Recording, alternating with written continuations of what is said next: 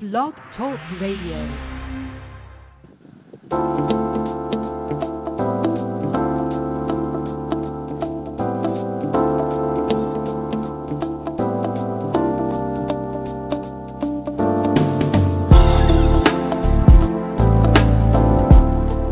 Tune in to Conversations with Dr. D. Ivan Young. Join America's leading relationship expert, top holistic life coach, and best selling author, Dr. D. Ivan Young, along with a diverse team of regular commentators, experts, and celebrity guests. Be entertained while being informed on the issues that affect you most.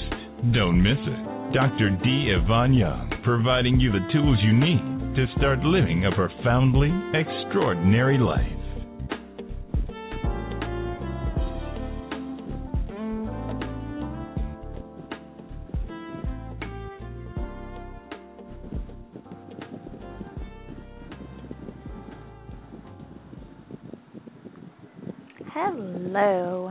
While Dr. Young is away this week, building on his legacy of excellence and great skill and service, we invite you to enjoy this full rebroadcast of Father Knows Best.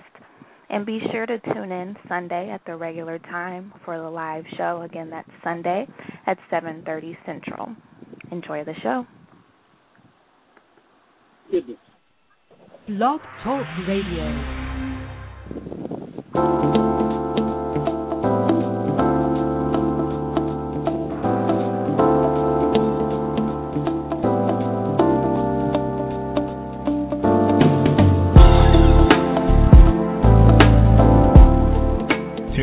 Conversations with Dr. D. Ivan Young. Join America's leading relationship expert, top holistic life coach, and best selling author, Dr. D. Ivan Young, along with a diverse team of regular commentators, experts, and celebrity guests. Be entertained while being informed on the issues that affect you most. Don't miss it. Dr. D. Yvonne Young, providing you the tools you need to start living a profoundly extraordinary life.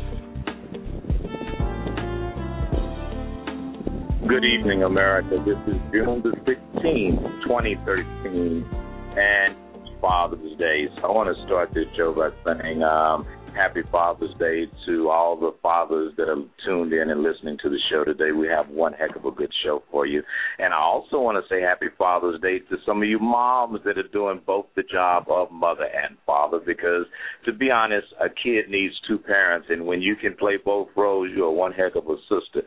But Today, the show is all about dad. Anybody can be a father, but it takes a real man to be a daddy.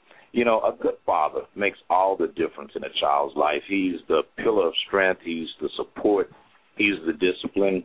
His work is endless and oftentimes just thankless, but in the end, it shows in the sound, well adjusted children that he raises on Father's Day, much of the world will take the time to, appreciate the work of good fathers. So I hope today that you took the time to appreciate the work of your father. And I'm going to tell you like this my father, uh, the late Cicero Young, Dad, I miss you. I love you.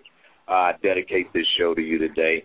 But I am very fortunate that I am joined uh, in studio with two guests that I have a tremendous amount of respect for, and I'm going to shut up and let my producer Julia tell you who they are. Julia, are you on? I'm here. We actually have So an amazing lineup today. We have Dr. Earl Allen, who's the director of Kingdom Builders University at Windsor Village United Methodist Church. And we have W. Eric Crooms, who's an author, speaker, and life coach. And he runs a nonprofit empowerment and support group for single dads called Their Eyes Were Watching Daddy. Wow, wow, that is so cool. Uh, I want to thank you for getting uh, those gentlemen in house.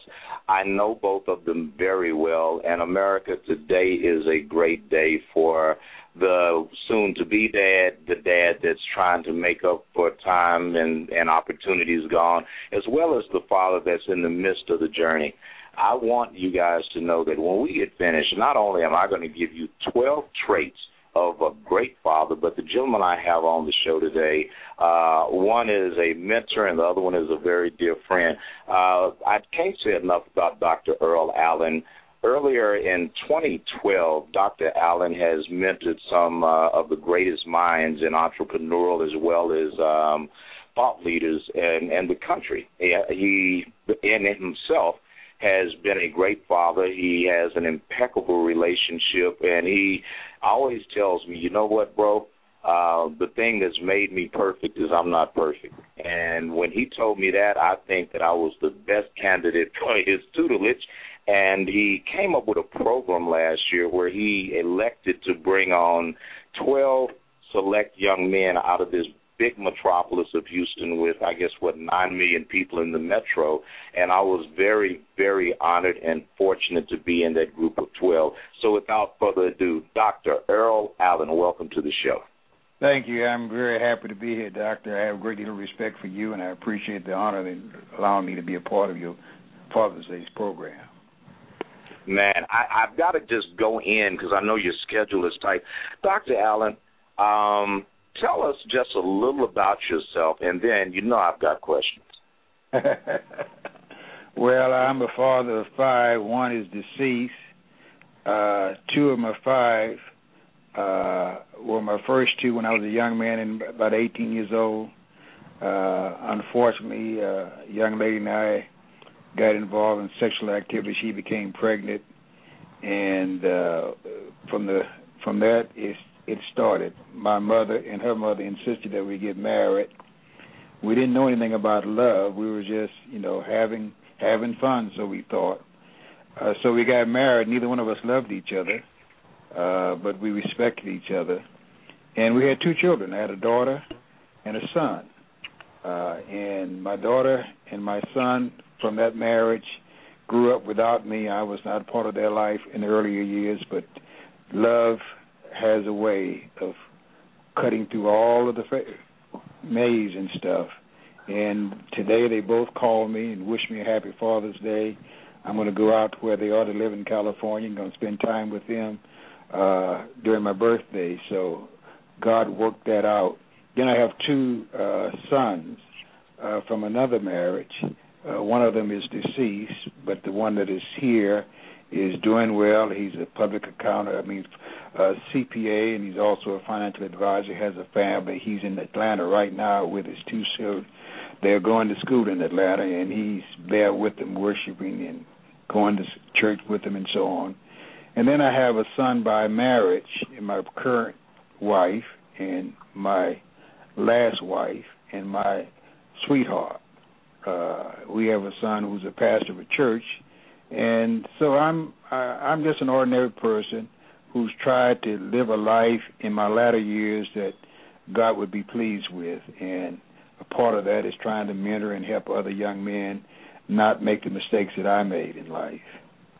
Dr. Allen, I've got to ask some questions. I I, I know I, I read your book, uh, and b- before you leave, please, I want us to share how people can obtain that book. But the first thing I want to ask you about is a lot of young men, me included, we start out thinking with uh, the I think the old vernacular is we think with the wrong head, and mm-hmm. we end up ourselves in some situations where um, you know we are physi- physiologically able to produce a child, we are able to father a child, but we don't know a doggone thing about being mm-hmm. a daddy. To tell uh, tell us in in your own words, what is it that a man can do that has screwed up in his earlier life to get over his embarrassment, the shame, and probably the guilt he feels for not manning up? What's the things that you would suggest that he do to go ahead and start the reconciliation process? First thing that any man should do, young or old, uh, should make sure that God's first in his life. He has to have a personal relationship with God through his son Jesus Christ. May sound old fashioned, but I cannot think of a better formula than to have a relationship, personal relationship with God. Uh, that's first and foremost. You should love God more than you love anybody else. There should be no human being that a person loves more than he loves God. Uh, that's that's a necessity.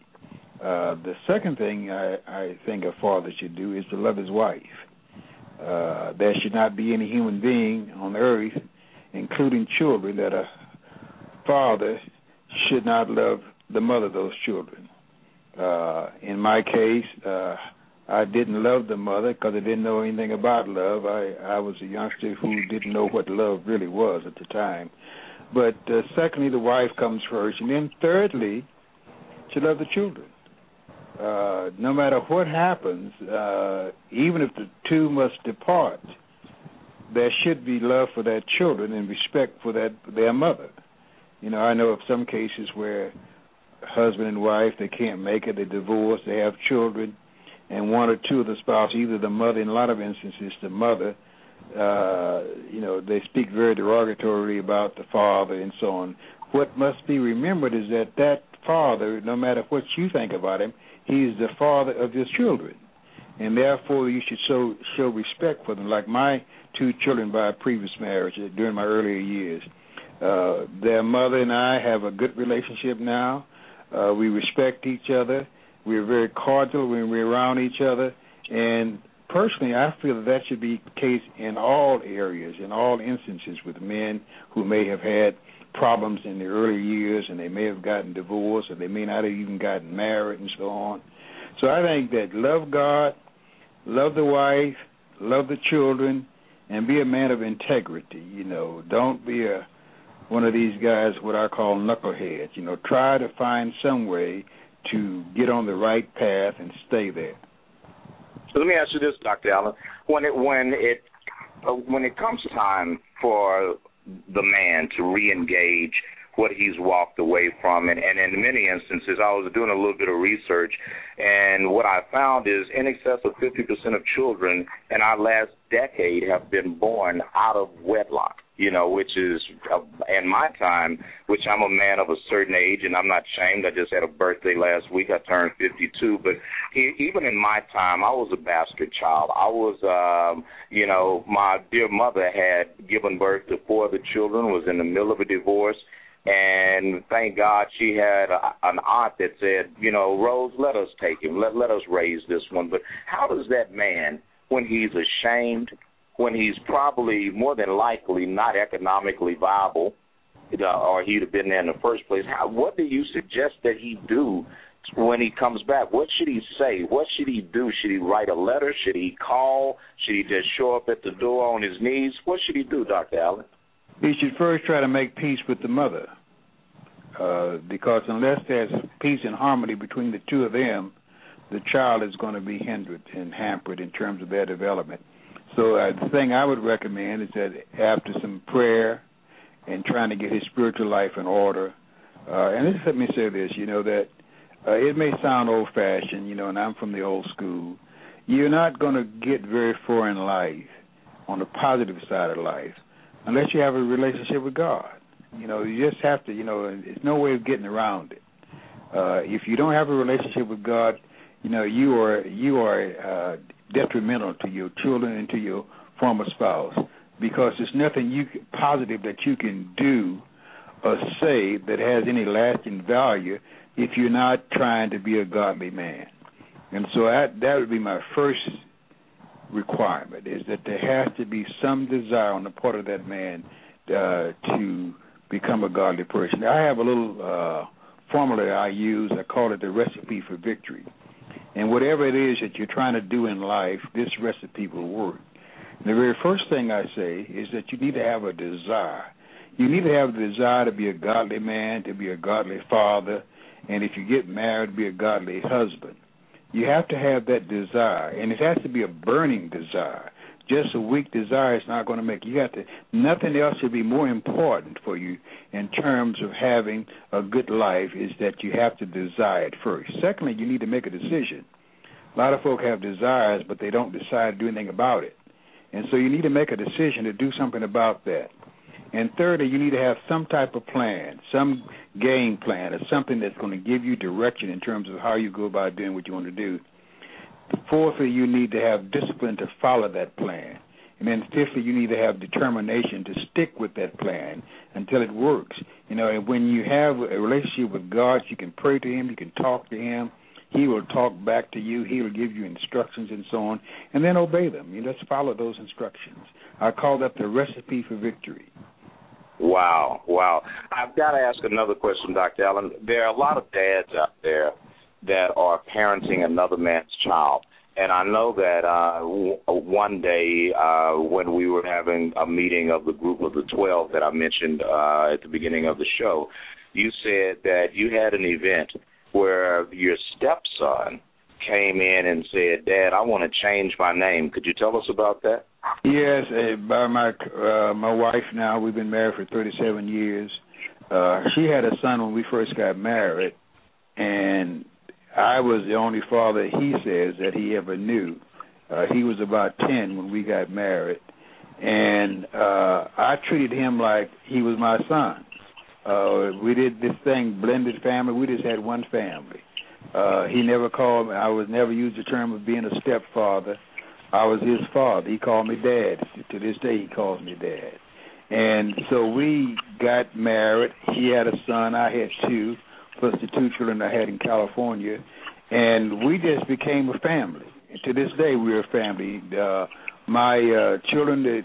Today, we were talking to my daughter and son in California uh, my son, this young man that I said for my my wife currently, he uh he was here and so the son my son called me to wish me a happy birth, birthday in the future but also father's day and they talk he calls himself they call themselves brother and my daughter he calls her his sister uh and that's just the way it is if you talk to they talk to anybody it's brother and sister and I just think that what happens is that uh, a brother needs to make sure that he views the son from the previous marriage of the mother or the father as his own son, uh, as part of the family. That he's not a stepfather; he's a father.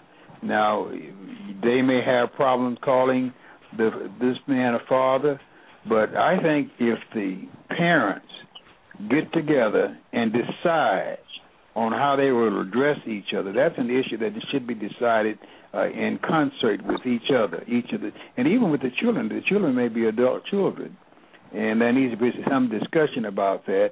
But I'm think I think that my son, for some reason, decided, unbeknownst to us, that, and this is what he says today, that look, you're the only father that I ever knew. My father, my natural father, I didn't know him, and I don't consider myself his son spiritually. I may be his son biologically, but spiritually speaking, the only man that I've known as a father was was me.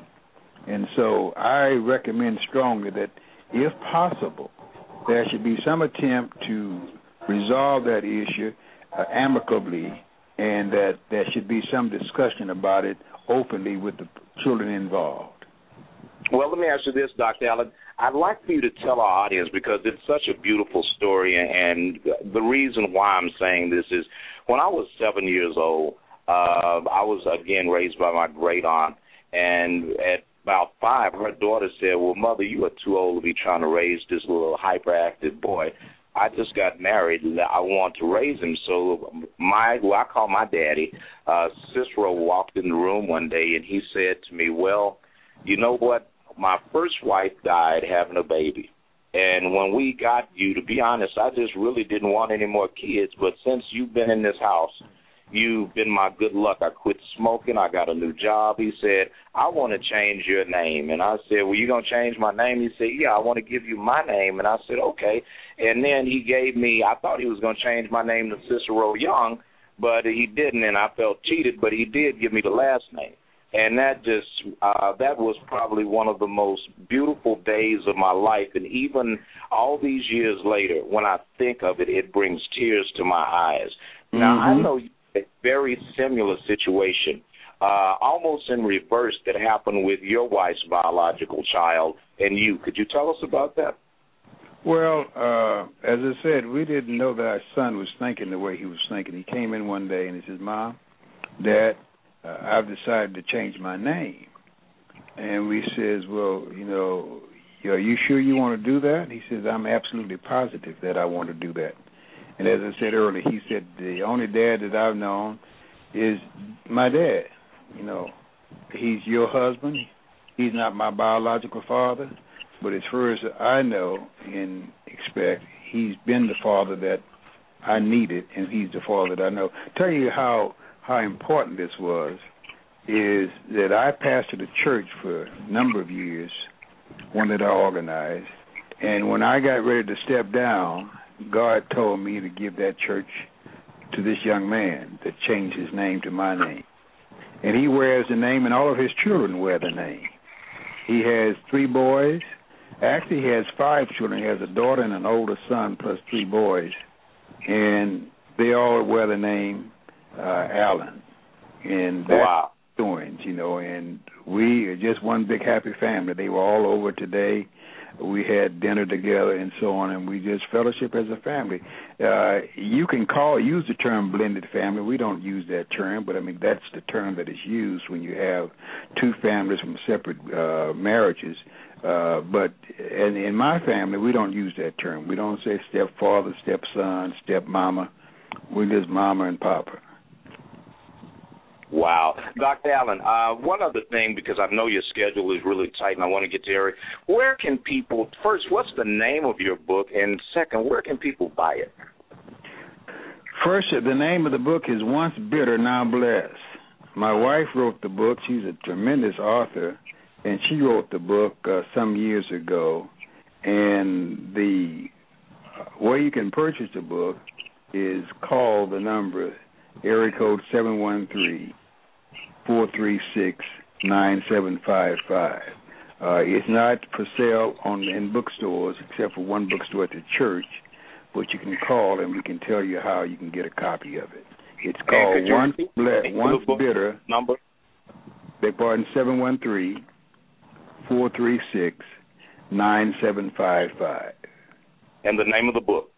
Once Bitter, Now Blessed.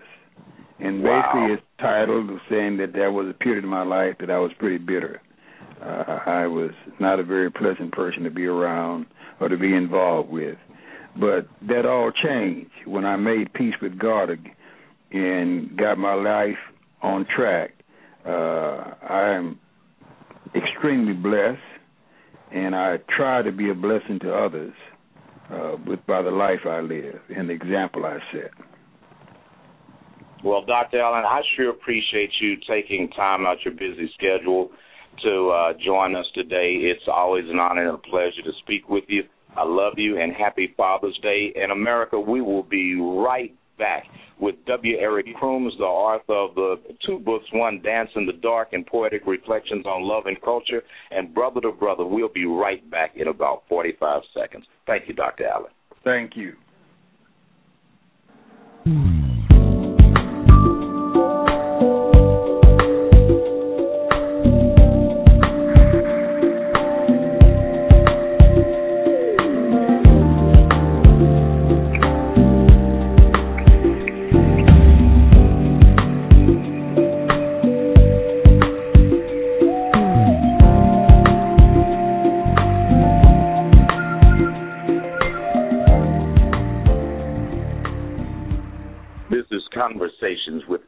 D. Ivan Young. You're listening to us live, and this is a Father's Day show that the topic of this show is Father Knows Best. And when you have a good one, he definitely does. As a matter of fact, I just want to send a comfort to some people. You know, if you don't have your biological father, you will never be without your heavenly father. So at any time you need to talk to him, he's going to always be there. He will take your call 24 7. And I'm not trying to preach to you, but I am just trying to make you aware that you are not alone. So if you never have had a dad or dad is passed on, or you are in a situation where you can't reach out and talk to your biological dad, the, the one that created both you and him is at your disposal. The other thing, let me give out this number. It's six four six four seven eight fifty six ten. If you want to call in and ask uh, one of my guests a question or make a comment about uh, an experience that you've had being a father or with your father, feel free to do that. That's six four six four seven eight fifty six ten. Now, with that said, I want to welcome Mr. Crooms to the show. How are you doing, Eric? I'm doing well, sir. Thanks for having me. Hey, it's it's wonderful having you here. Would you share with America just a bit of who you are and what you do, so they can know you like I know you? Absolutely. I my name is uh, W. Eric Crooms, Wayne Eric Crooms specifically, and I am an author, motivational speaker, and um, author of two books, Dance Dance in the Dark, Poetic Reflections on Love and Loving Culture, which was my uh, first book published, self-published in 2002. In 2006, I also self-published Brother to Brother, Becoming Healthy Men from the Inside Out. I Also did a collaboration with uh, 19 other authors in 2010, summer 2010, on a great collection of uh, excerpts. And the name of that book was No Glory Without a Story. And that essentially is the uh, piece, the book that I contributed a piece regarding fatherhood, and which was tantamount to my launching the nonprofit group empowerment and support group, uh, Their Eyes Were Watching Daddy, which is a locally based uh, empowerment group. What we do is we try to minister to single dads. So we have a very specific audience in terms of who we're trying to help the most. So let me ask you something, Eric, and and dealing because that's often something that's overlooked. I've been a single dad uh, and raising my kids and and back and forth. So a lot of people think that is just a myth. You know, they they see it, they hear about it, but they don't understand that there are a lot of men out there that are manning up and uh just like I was braiding hair, combing hair and and reading bedtime stories and getting up and cooking breakfast. There are a lot of brothers that are out there doing that. What experience would you say that you've seen through the organization their eyes were watching daddy? What is give me some of the stories that you've seen that just really touched your heart. Well i think the biggest issue that most of the single fathers that we come into touch with is is found in one one word dr young and that's fear. F e a r fear. There is a strain of fear which runs the gamut of single fatherhood, not just in the African American experience, but others as well, because we try to reach out to not only African Americans, but uh, Hispanics, our white uh, brothers who are also single fathers as well. And what I'm discovering, and this organization is about a year, year and a half old, but from my talks with with men individually, from the workshops that we have uh, uh, produced here locally, a lot of men stay in the shadows of their children's lives because of fear. They are afraid. And in particular, if they are dealing with a hostile mother, that is to say, a mother who is not allowing allowing them to have a relationship with their children, then it's even more it's even more acute the fear factor because they you know, they don't go to family court. They don't answer the summons. They don't keep a job intentionally uh, to avoid paying child support, things like that. But quite frankly, there are some men that want to be a part of their children's lives who simply don't know what the first step is because they have to, you know, operate by by uh, legal restraints and, and, and, and legal precedent. They have to go down to the uh, family court. They have to get child support started. They have to answer the summons, and all of that can be quite intimidating to a lot of these uh, young men, young fathers as young as 18, and even fathers up to my age bracket in the 40s. So it's it's it's it's fear that's keeping a lot of men from being a relevant factor in the lives of their children let me ask you something. Do you think that um, sometimes we have all the institutions getting involved from the uh, attorney general's office to the criminal system where men are actually being incarcerated. But the one institution that's not involved is the institution of families, where we have uh, someone urging the mother as well as the father to put their biases aside and quit using the child as a weapon or as an income means, but to really focus on the fact that kids do need a dad in the home? Yeah, well, if your question is is is the family is there a family support system which encourages this type of behavior on, on the part of the mother? Well, I know not just on the mother, uh, because I'm not going to put this one on mom. I, I really think that there's a issue at hand uh, where Roland Martin and I did an interview, and you guys can find this thing on YouTube, where the definition of family has just really been uh, just obliterated, uh, for lack of a better term. So right. a lot of fathers don't know how to be a father because they never had one themselves, or the one that they had was just you know in and out the house, or they were raised in chaos. So do you think? That we have just on all sides, men, women, grandparents, uh, put the emphasis on hating on dad or hating on mom and and taking the emphasis off of the child? Oh yes, definitely. I mean, you know, the fact of the matter is, Dr. Young, that we don't live in an Ozzie and Harriet context. Fatherhood does not play out in an Ozzie and Harriet context. Uh, you're quite right in terms of the family structure today. It's no longer the, you know, predominantly the uh, nuclear uh, two-parent home. Uh, even my pastor this morning, when he preached uh, the uh, morning service, he uh, he mentioned the fact that most of the families at our church are blended families. Um, these are families that are predominant in our culture, and I think you're absolutely right. I think it's it's a matter what it boils down to, in my estimation, though, is individual responsibility. I mean, two people have to come together and understand that a child's life hangs in the balance, and and somebody has said it quite well the child has nothing to do with the warfare between you and, and the other parent. And so, you know, we need two people, two adults to to realize that to put aside these uh, differences and come and and do what's best for the child. Unfortunately, we don't have enough of that happening, and that's one reason why I organized Their Eyes Were Watching Daddy because a lot of the men that we uh, minister to as I said earlier, are dealing with um, hostile mothers. And I'll be quite frank, I'm dealing with the same situation. Hence, I'm an advocate. So, you know, it advocacy was born out of my experience, and hence, their eyes were watching daddy. So there's a way that you have to deal with. Every situation is going to be different, but there are some things I believe that every man that wants to be a part of his child's life, there are some things that he can do to make that happen. Yes, I do believe that most of the the weight is on the side of mothers, and perhaps that's the way it should be, because we have such a, a, an astounding history of lack of dad support, things of that nature. But at the same time, I do believe that if a man really wants to be a part of his child child's life, he can do it if he has the desire. Let me ask you this, Eric.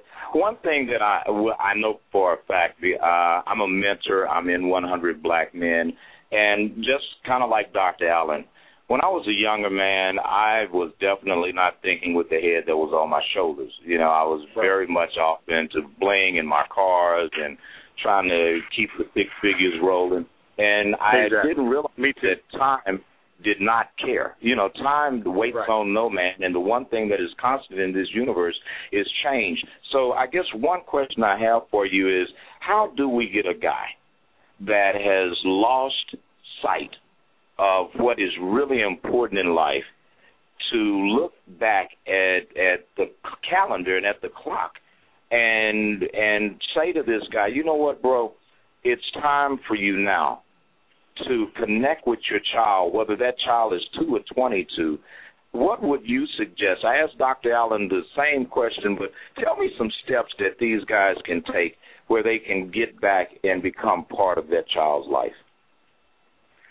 Well, I definitely agree with Dr. Allen when he when he um, said that that we must have at first a relationship with God.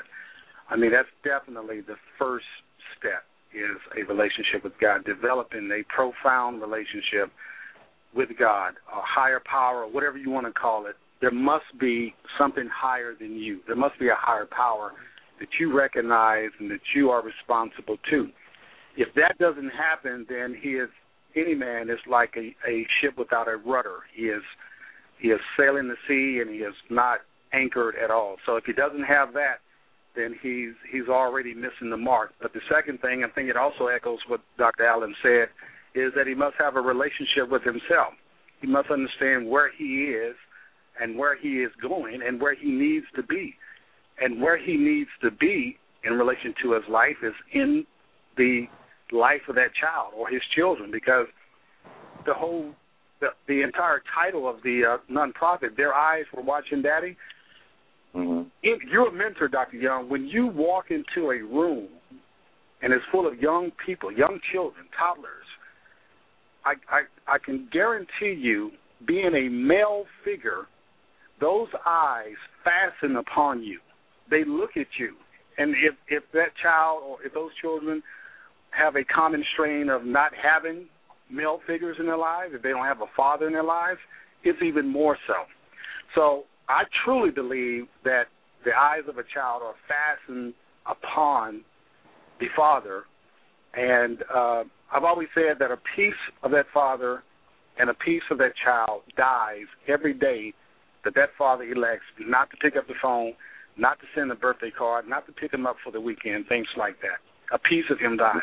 But again, wow. the very first step is a is a relationship with God, but he must also have a relationship with himself. He must have been able to achieve that's what I talk about in brother to brother, achieving a measure of spiritual, emotional, intellectual, and physical soundness as we strive to meet the demands of living in a material world. We've got to know who we are, and we've got to know where we're going, and we we've got to know that uh, that we're needed. I gave an example in in uh, No Glory Without a Story. A chorus to this day, Doctor, rings through my my ears, my head. It's the words that my dad would always say to me when I was 20, 21 years old he would say, Wayne, my first name, that boy show needs you. And what he was referring to was my oldest son, who was a, a toddler back then, and I was getting ready to go to college, be a better man, and all that. But my dad would always say, "Wayne, that boy show needs you," and 20 years later, doctor, that those words still ring in my head, and now I know what he meant by that because he was speaking from his own experience. He did not have his own father in his life, so he needed his father. And what he was mm-hmm. telling me and telling my brothers and I is those kids need you. So we've got to have men who know, who understand intimately that they are needed in the lives of their children's li- um, life. Well, one thing I want to add to that, and, and this is to all the brothers that are listening or to some of you single moms out there is uh, you don't have to be perfect to be a mentor. You don't have to be perfect to be a dad. Um, I can definitely attest that life will throw you curves, and we will all sooner or later have to fight our own version of Goliath. But the David within us, be it the, us that's the young man that's 17, and now you have a baby with a girl that's 16, or you're the guy that you walked away. You walked away. Years and time have just flown by, and now the the kid that you saw that was in a diaper is shaving. It's never too late right. for you to love because at the end of the day, um, it's all about love. I, I'm going to say this, and then I got a, a couple of things I'd love to get your opinion on. And Julia, I would like for you to even jump in. Julia is a, a licensed social worker, and she's seen the benefit and as well as the curse of adoption. Uh, I'm one of the kids that had a loving mother that sacrificed and said, you know, I love him enough to give him away. And I just want to know, Julia, what is your opinion uh, in terms of a man coming back into a child's life? Your professional opinion. How should? What's the best strategy? I think that people overthink it and they feel that there needs to be a strategy or there needs to be you know, some set way or something perfect, but with kids, even adults that have that kid inside them, they just want you to be there. An apology goes a long way, and an I love you goes even further. Um, it's really just a lot more simple than people think. I've seen miraculous changes just with someone showing up. So. Uh, when you let me ask you this, Julia, and again, uh, she has the license, folks. So if I, if I'm if we're all going to get blessed today, we need to be glad that that's our producer.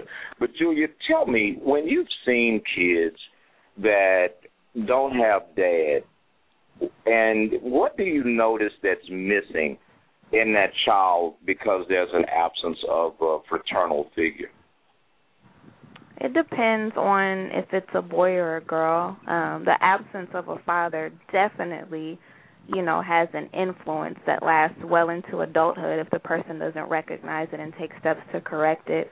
With the girls, you often see them in life looking for that daddy figure, um, often looking for love in all the wrong places. Um, and with the with the boys, goodness, you just see a lot of pathologies that erupt. You either see them having to be the husband at home, you know, so they lost part of their childhood, or you see a lot of anger towards their father, you know, so that anger comes out in different environments. It's it's just a lot that you see. Wow, Eric, when you're working with um some of these single dads, we know for a fact that women have support systems, and some of them are like the group that I'm honored to be a part of, 100 Black Men. We have the largest mentoring organization for boys of color in the world, and we're very, very successful at it. But there are other institutions like Big Brothers and Big Sisters and what have you. What can men turn to when they're the single parent and they need to have that anima, meaning that female energy uh, poured onto that little girl or that little boy. Uh, what is a safe route, in your opinion, for a single dad to take in terms of having that child get the nurturing and the feminine energy that they need? Well, I think I think it's uh, it's imperative that that men, single fathers, use the resources that they do have, and and one of the um, one of the things that we have at my church is a ministry which is designed for um, single fathers.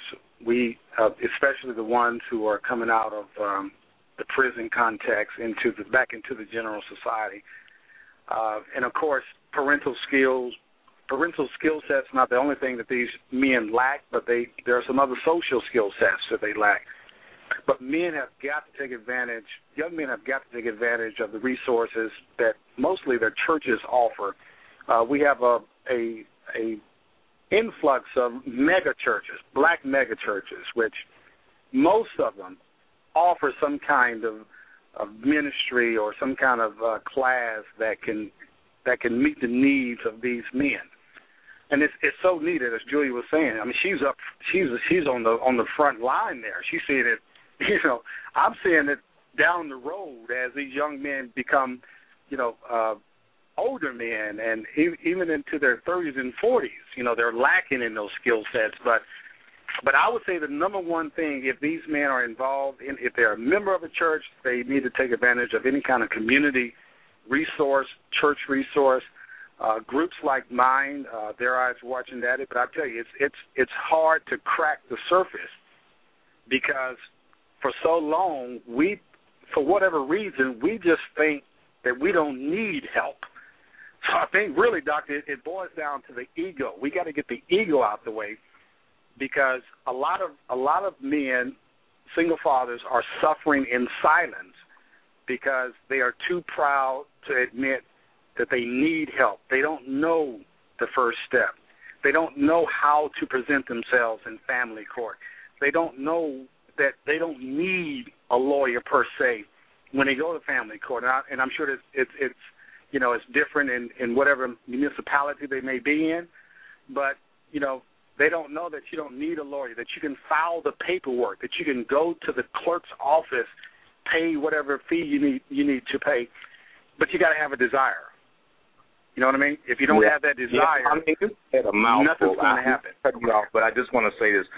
You know, the message our culture gives us uh, about the relative roles of ego and self and soul can be so confusing, and this is especially true as it relates to being a single dad, and especially for young men growing up with that uh, without a father. Even in the management environment, the literature focuses on a healthy ego, and that comes at the exclusion of self and soul. And then the church starts being so focused on soul that it forgets about self. And then right. even in the right. political arena, the concerns for ego are about access to jobs and pay and education and status.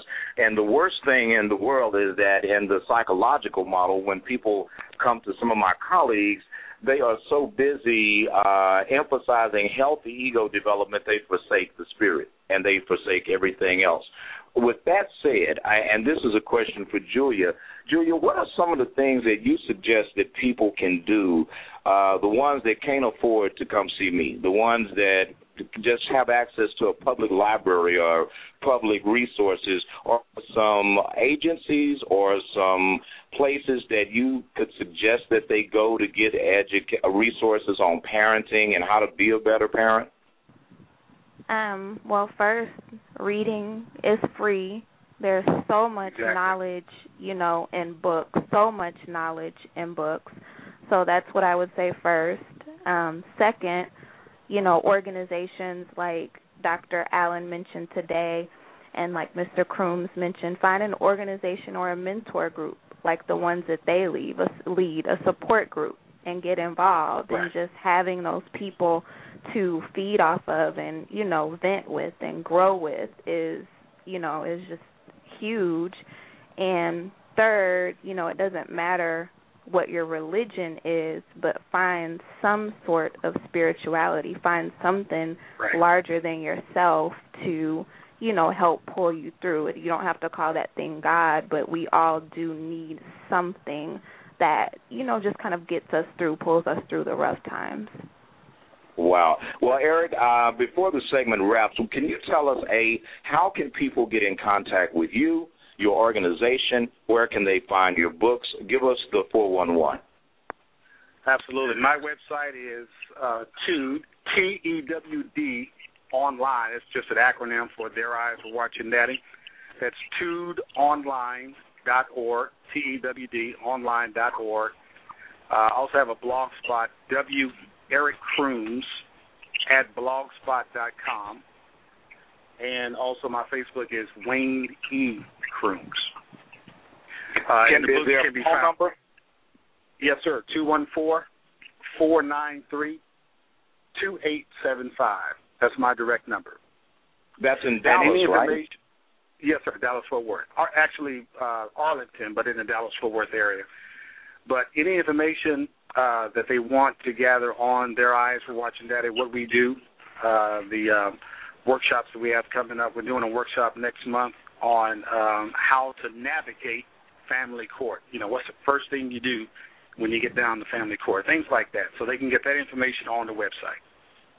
Okay, that sounds great. Well, hey, Eric, thanks for joining us for the show. Uh, America will be right back in 45 seconds. You're listening to Conversations with Dr. D. Ivan Young.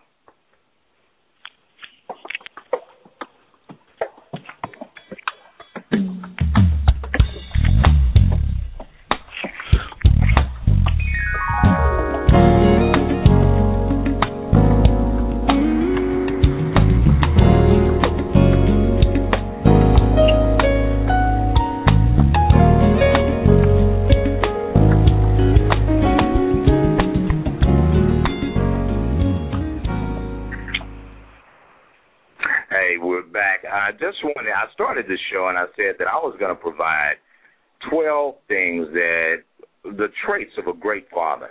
And I want you guys to get a pen and write some of this stuff down because if you didn't have a dad, you don't know how to be a dad. These are just some things that I want you to think about, pray about, meditate on, do a little bit of research on. And I'm going to run through this list, and we've got probably just enough time for me to get through all 12. So the first one a good father loves his children, but he doesn't let them get away with murder. He strongly disapproves of his children's misdeeds, using tough love to prove a point. Now, here's what I mean by this. Uh, you know, a father's not going to reward his children for actions that are expected of them. You know, like if you're supposed to help mom in cleaning the house or you're supposed to do well in school, you know, dad may or may not. I'm not saying don't give a kid a pat on the back. We all need encouragement. But if the try if your kid is acting a doggone fool at school and and wreaking havoc in the classroom, Dad, you need to step in and discipline him. And for you moms that are dating guys and trying to choose the right man to be around your child, don't get tripped out when a man and I'm not saying beat your child. I did not say that. But what I am saying is when you when that man jacks your child up, meaning pulls them to the side and says, Look here, you are not gonna disrespect your mother or your teachers or other people or you're a child, you're not grown, take your little ass in there and sit down. That is what men are supposed to do, ladies. We are supposed to set boundaries and and lead by example. So here's what I'm going to really underline here. There are a lot of guys out there, and I'm going to borrow Dr. Allen's term, idiots. There are a lot of idiots out there that want to have a do as I say, not as a do as I do. Look for the do as I do do. Okay, say that real quick, right? The do as I do guy is one that you really want. The second one, a good dad allows his kid to make mistakes. You know, a good father realizes that his children are human and that making mistakes is just part of growing up. So, you know, if you got a teenager, a young adult that's spending money recklessly, or you know, one of the kids is just learning to drive, dents the car, or there's even some uh dating somebody that you really ain't feeling. Your kids aren't perfect because hey fella, you weren't perfect. So lighten up. Realize that your kids are just as human as you and your job is to be the one safe place for them to come to when they fall. Number 3. Be open-minded. A good father understands that times, people, and tastes change over the years. So don't try to maintain some gold standard that has something to do back when you were rocking Fred Flintstone type car. You know, uh, we actually have brakes and remotes for cars. People have cell phones. So when your kid says they want a cell phone or they want uh, something that you didn't have, don't go start talking about how you didn't have a phone. You probably didn't have a lot of computer either. But times have changed, man. So change with the times and realize that your kids aren't walking ten miles to school and quit telling that lie your ass didn't either. The next thing is a uh, good dad teaches his children to appreciate things. He teaches his children to not take the bounty of the house for granted. The fact that you got even if you're sharing a bedroom, at least you have a bedroom to share. You know, he teaches that child to say grace over dinner. It may seem a little outdated and played, but I and I'm not trying to get religious on you guys, but every child needs a spiritual foundation. And how can a child be pastored unless they are first fathered? You know what I'm saying? So make sure that you teach your children to be meek and to be humble. And the best way to do this is lead by example, not by running around trying to tell somebody what they ought to do and you're doing the exact opposite. The next thing, if you were a jock and you have a son that, let's say, he'd rather do art, he'd rather cook than catch a ball or shoot a ball, accept it, man. You know, your kids aren't going to be little miniature versions of you accept and embrace their differences because there, there's a way that the universe balances a family. So if you have all of these people that want to be doctors and lawyers, what good is a doctor and a lawyer if he can't call a plumber? What good is making all this money if you don't have a carpenter or if your car breaks you don't have a mechanic? So accept the fact that your kids' gifts will be very different than the gifts you have. You are not um, supposed to spawn out little mini me's, but you're supposed to bring out the best of their natural gifts because the word says your talents will bring you before great men and your gifts will make room for you. Who better than a dad or even a stepfather or if let's say you're the older brother or you're an uncle and you're the male figure you don't have to necessarily be the biological daddy of a child to be a father figure to them but you be the one to encourage them and give them that pat on the back because I'm going to tell you what happens. If you don't give them that pat on the back, the gang will give them the pat on the back.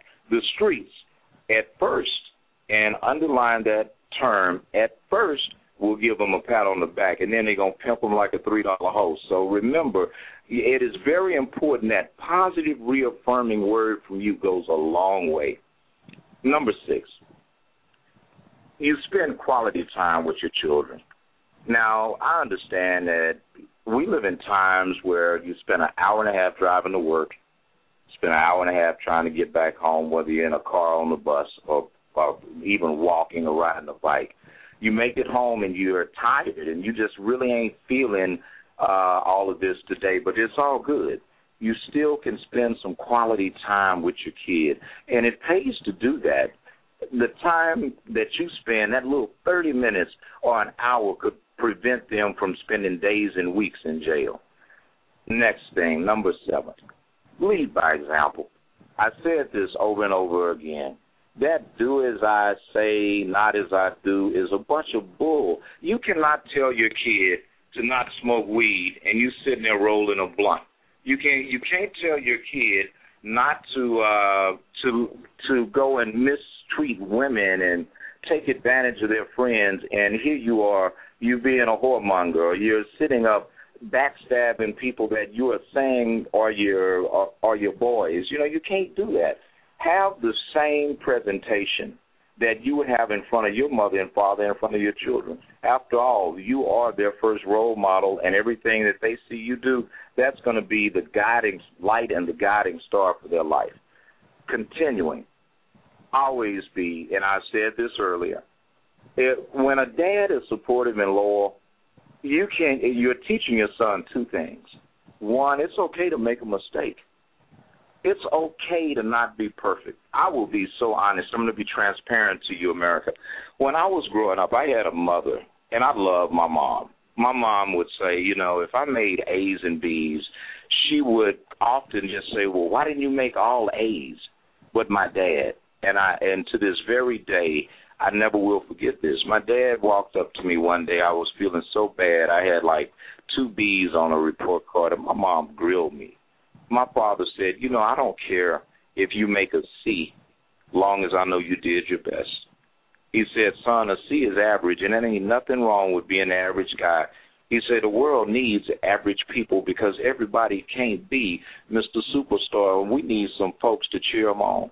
We need some people there to catch them when they fall. And that went so far with me that later in life, when I was in pre med and mathematics was not my friend, I understood that it was okay for me to not be as good at math as I am at, anatomy and physiology. And I caught up. But what if I never had Cicero Young to deposit that in me? So, uncle, big brother, stepdad, or biological father, I'm telling you, your loyalty and your support it means the world to a child. Number nine, challenge your children to be the best that they can be. Don't allow them to have setbacks and conflicts stop them. It's your job as a father to help your children get back up again. I remember uh, one of my mentors, well, two of them. One is uh, T.D. Jakes at the Potter's House. Another one is Pastor Lawrence Robertson, who actually runs the Potter's House, and he's the, he's T.D. Jakes' right hand man. I was having the worst day, and Robertson said something to me. He said, "Son, you are much stronger than you think." I have told so many people that have sat in my office, male and female, young and old, gay and straight, with tears streaming down their cheeks, you know what? You are much stronger than you think. And the reason that I can tell you that is because someone told it to me. And that deposit in my heart changed my life. If you would make such a deposit in the lives of the kids that you can touch, you will change theirs. The next thing is number 10. You teach your children lessons. Always be their first teacher. Teach them how to have good manners by having them yourself. Teach them how to be dependable by being dependable yourself. Teach them how to uh, be meek and how to have perseverance by being meek and having perseverance yourself. Your character is their roadmap. And I'm going to say this especially to you young guys out there that have a, a quote unquote a baby mama. Well, your kids may not ever remember what you said, but they will never forget what you did.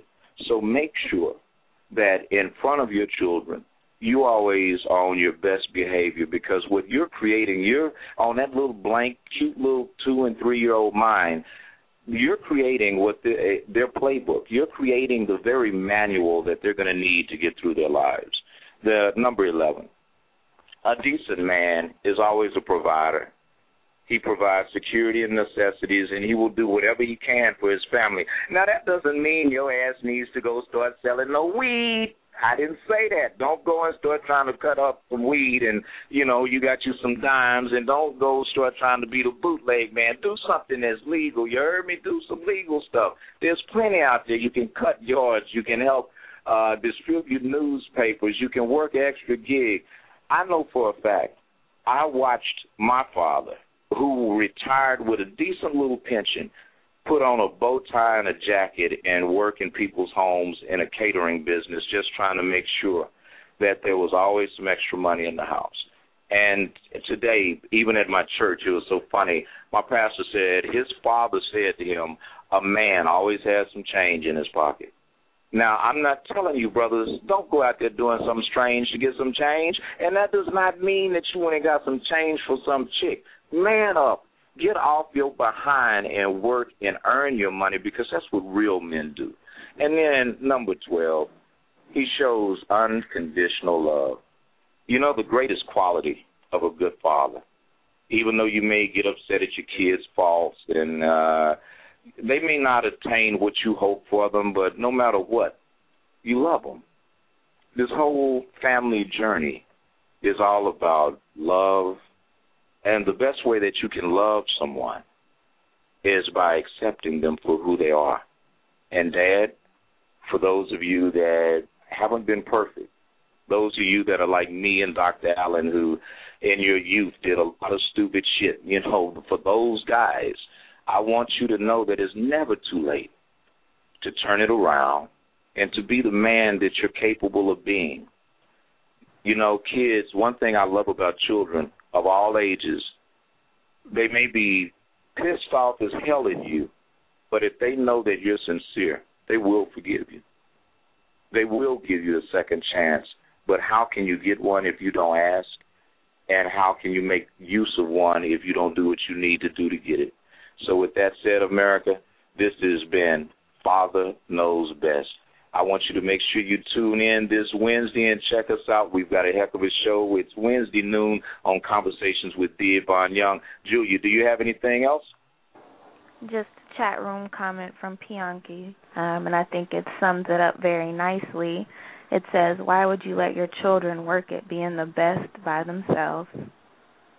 Wow. Oh, man. Yeah, tell them they can put that comment on my Facebook page. That's really deep.